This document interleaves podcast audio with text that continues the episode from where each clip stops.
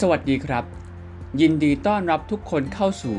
แบงค์เด็กดีพอดแคสต์ซึ่งจะเป็นพอดแคสต์ที่พูดในเรื่องของวิทยาศาสตร์และเทคโนโลยี และเรื่องราวดีๆ ต่างๆ ที่แบงค์เด็กดีอยากเล่าให้ฟัง ถ้าพร้อมแล้ว ไปรับชมรับฟังได้เลยครับ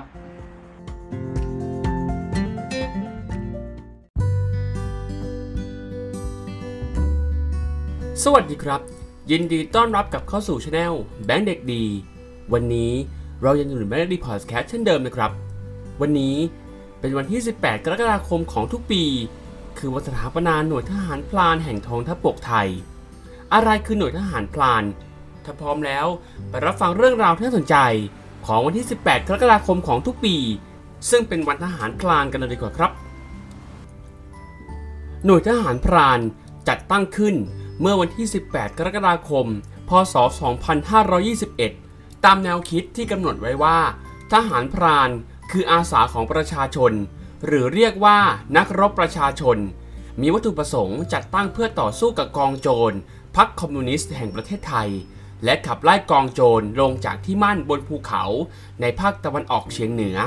เป็นแนวคิดของพลเอกชวลิตยงใจยุทธซึ่งขนาดนั้นเป็นผู้อำนวยการศูนย์ปฏิบัติการกองทัพบก ที่กองบัญชาการกองทัพไทยในกรุงเทพมหานคร คณะรัฐมนตรีได้มีมติจัดตั้งอาสาสมัครทหารพรานขึ้น โดยมีบทบาทและหน้าที่ทดแทนกำลังลบหลักในการต่อสู้กับกลุ่มผู้ก่อการร้ายคอมมิวนิสต์ รวมไปถึงมีหน้าที่ป้องกันและปราบปราม การกระทำอันเป็นภัยต่อความมั่นคง หรือความปลอดภัยของประเทศนับตั้งแต่นั้นมาจนถึงทุกวันนี้ หน่วยทหารพรานประกอบด้วยทหารใหม่ จากพื้นที่ ซึ่งได้รับผลกระทบจากการก่อการกำเริบของคอมมิวนิสต์ทหารใหม่นั้นจะเข้ารับการฝึกเข้มข้น 45 วัน ได้รับแจกอาวุธสมัยใหม่ และถูกส่งกลับไปยังหมู่บ้านของตน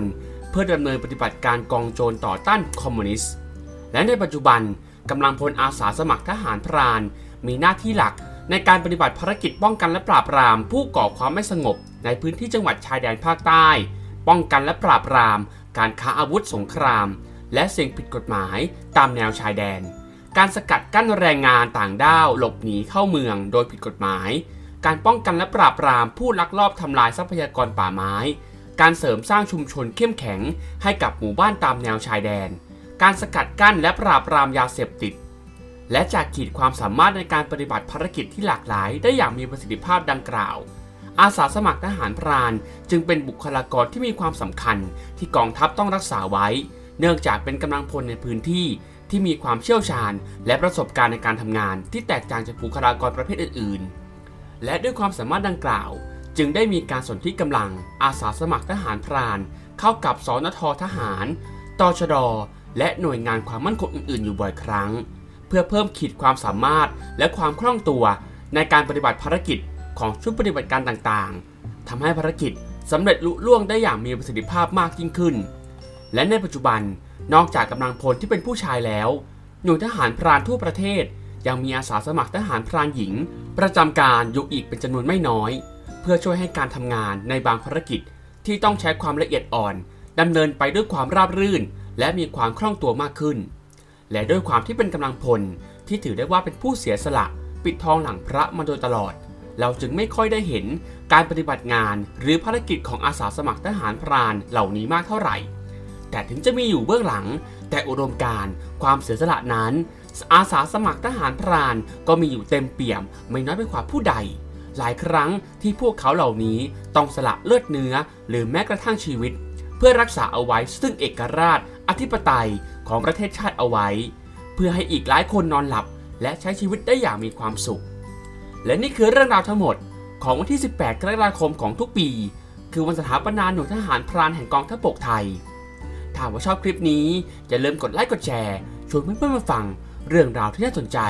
ของวันทหารพราน ทุกวันที่ 18 กรกฎาคมของทุกปีในประเทศไทยด้วยนะครับ ถ้าว่าชอบคลิปนี้อย่าลืมกดไลค์กดแชร์และกด subscribe เป็นกำลังใจให้เป็นเด็กดี แต่สร้างคอนเทนต์ดีๆเหล่านี้ต่อไป และพบกันใน EP หน้า EP หน้าจะมีเรื่องราวอะไรที่น่าสนใจ อย่าลืมติดตามด้วยนะครับสำหรับวันนี้ขอบคุณทุกคนที่ฟังมาจนจบและพบกันใหม่ สวัสดีครับ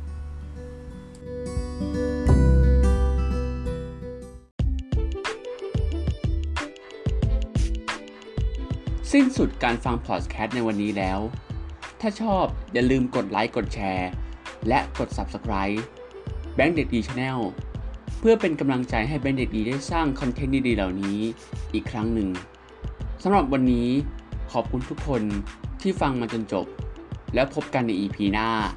EP ต่อไปจะเป็นเรื่องอะไร อย่าลืมติดตามกันด้วยนะครับสำหรับวันนี้ สวัสดีครับ